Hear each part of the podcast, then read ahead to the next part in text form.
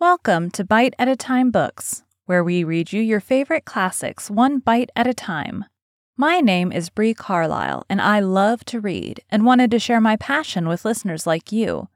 Today we will be continuing The Picture of Dorian Gray by Oscar Wilde. Chapter 10 When his servant entered, he looked at him steadfastly and wondered if he had thought of peering behind the screen. The man was quite impassive and waited for his orders. Dorian lit a cigarette and walked over to the glass and glanced into it. He could see the reflection of Victor's face perfectly. It was like a placid mask of servility. There was nothing to be afraid of there, yet he thought it best to be on his guard. Speaking very slowly, he told him to tell the housekeeper that he wanted to see her, and then to go to the frame maker and ask him to send two of his men round at once. It seemed to him that as the man left the room, his eyes wandered in the direction of the screen. Or was that merely his own fancy? After a few moments in her black silk dress, with old fashioned thread mittens on her wrinkled hands, Mrs. Leaf bustled into the library. He asked her for the key of the schoolroom.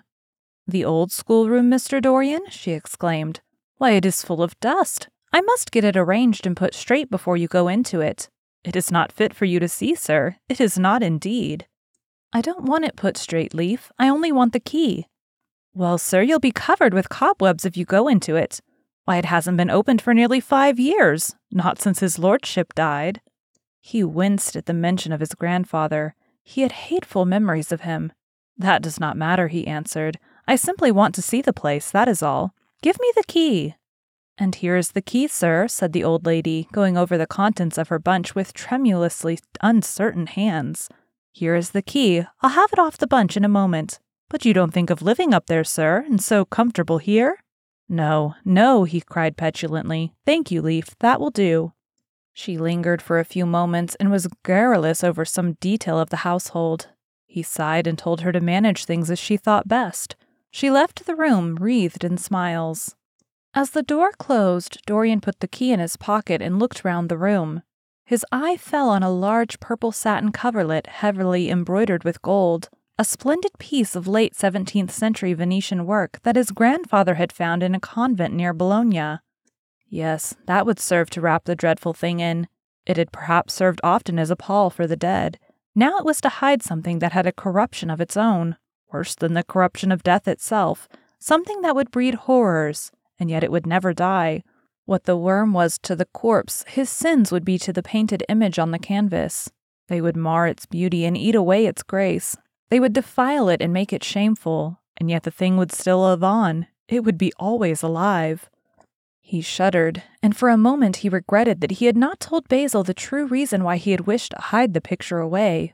Basil would have helped him to resist Lord Henry's influence and the still more poisonous influences that came from his own temperament. The love that he bore him, for it was really love, had nothing in it that was not noble and intellectual. It was not that mere physical admiration of beauty that is born of the senses and that dies when the senses tire. It was such love as Michelangelo had known, and Montaigne, and Winckelmann, and Shakespeare himself. Yes, Basil could have saved him, but it was too late now. The past could always be annihilated. Regret, denial, or forgetfulness could do that, but the future was inevitable. There were passions in him that would find their terrible outlet, dreams that would make the shadow of their evil real. He took up from the couch the great purple and gold texture that covered it, and holding it in his hands, passed behind the screen. Was the face on the canvas viler than before? It seemed to him that it was unchanged, and yet his loathing of it was intensified. Gold hair, blue eyes, and rose red lips, they all were there. It was simply the expression that had altered. That was horrible in its cruelty. Compared to what he saw in it of censure or rebuke, how shallow Basil's reproaches about Sybil Vane had been. How shallow, and of what little account. His own soul was looking out at him from the canvas and calling him to judgment. A look of pain came across him, and he flung the rich pall over the picture. As he did so, a knock came to the door. He passed out as his servant entered. The persons are here, monsieur. He felt that the man must be got rid of at once. He must not be allowed to know where the picture was being taken to. There was something sly about him, and he had thoughtful, treacherous eyes. Sitting down at the writing table, he scribbled a note to Lord Henry asking him to send him round something to read. and reminding him that they were to meet at 8:15 that evening. Wait for an answer, he said, handing it to him, and show the men in here.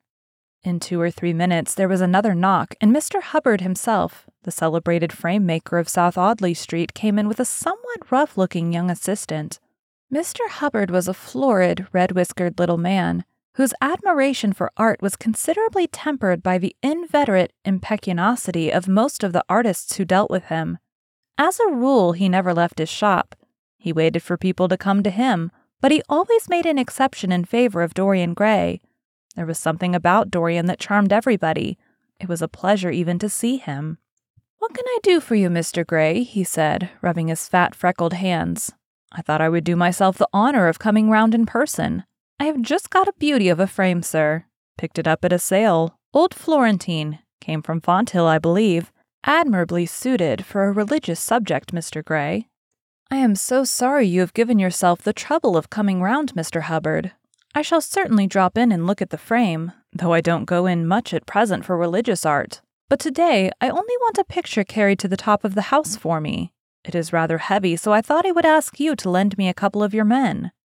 No trouble at all, Mr. Gray. I am delighted to be of any service to you. Which is the work of art, sir? This, replied Dorian, moving the screen back. Can you move it, covering and all, just as it is? I don't want it to get scratched going upstairs. There will be no difficulty, sir, said the genial frame maker, beginning, with the aid of his assistant, to unhook the picture from the long brass chains by which it was suspended. And now, where shall we carry it to, Mr. Gray? I will show you the way, Mr. Hubbard, if you will kindly follow me. Or perhaps you had better go in front. I am afraid it is right at the top of the house. We will go up by the front staircase, as it is wider. He held the door open for them, and they passed out into the hall and began the ascent. The elaborate character of the frame had made the picture extremely bulky, and now and then, in spite of the obsequious protests of Mr. Hubbard, who had the true tradesman's spirited dislike of seeing a gentleman doing anything useful, Dorian put his hand to it so as to help them.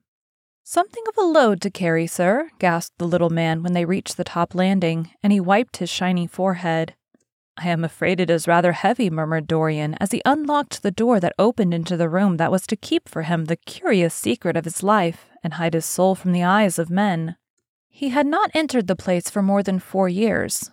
Not indeed since he had used it first as a playroom when he was a child, and then as a study when he grew somewhat older, it was a large, well proportioned room which had been specially built by the last Lord Kelso for the use of the little grandson whom, for his strange likeness to his mother, and also for other reasons, he had always hated and desired to keep at a distance.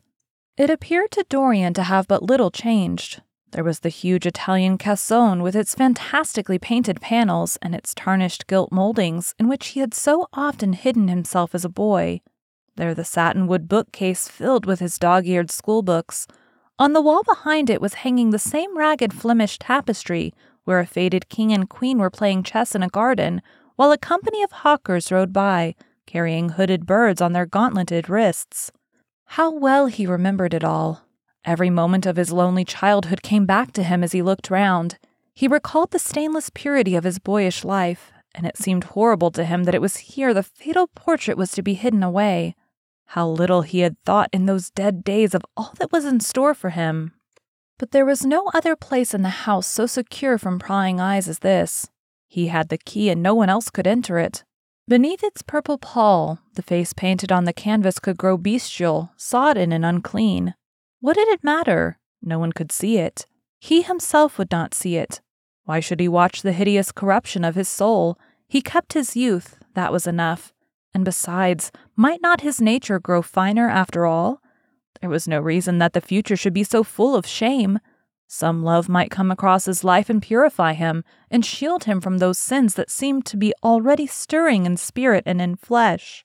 Those curious, unpictured sins whose very mystery lent them their subtlety and their charm. Perhaps some day the cruel look would have passed away from the scarlet, sensitive mouth, and he might show to the world Basil Hallward's masterpiece. No, that was impossible. Hour by hour and week by week, the thing upon the canvas was growing old.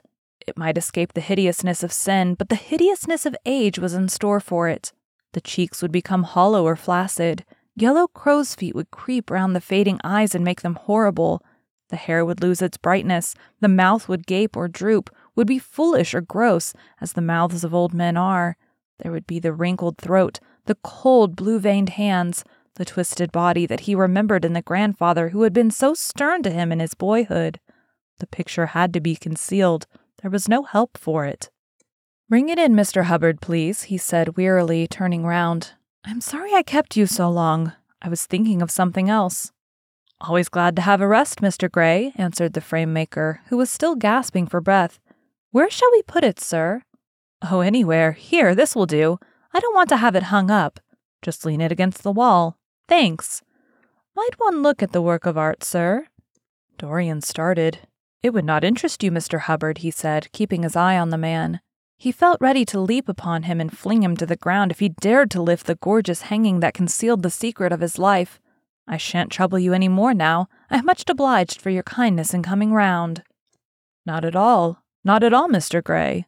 Ever ready to do anything for you, sir and Mr. Hubbard tramped downstairs, followed by the assistant, who glanced back at Dorian with a look of shy wonder in his rough, uncomely face. He had never seen anyone so marvelous. When the sound of their footsteps had died away, Dorian locked the door and put the key in his pocket. He felt safe now. No one would ever look upon the horrible thing. No eye but his would ever see his shame. On reaching the library, he found that it was just after five o'clock and that the tea had been already brought up.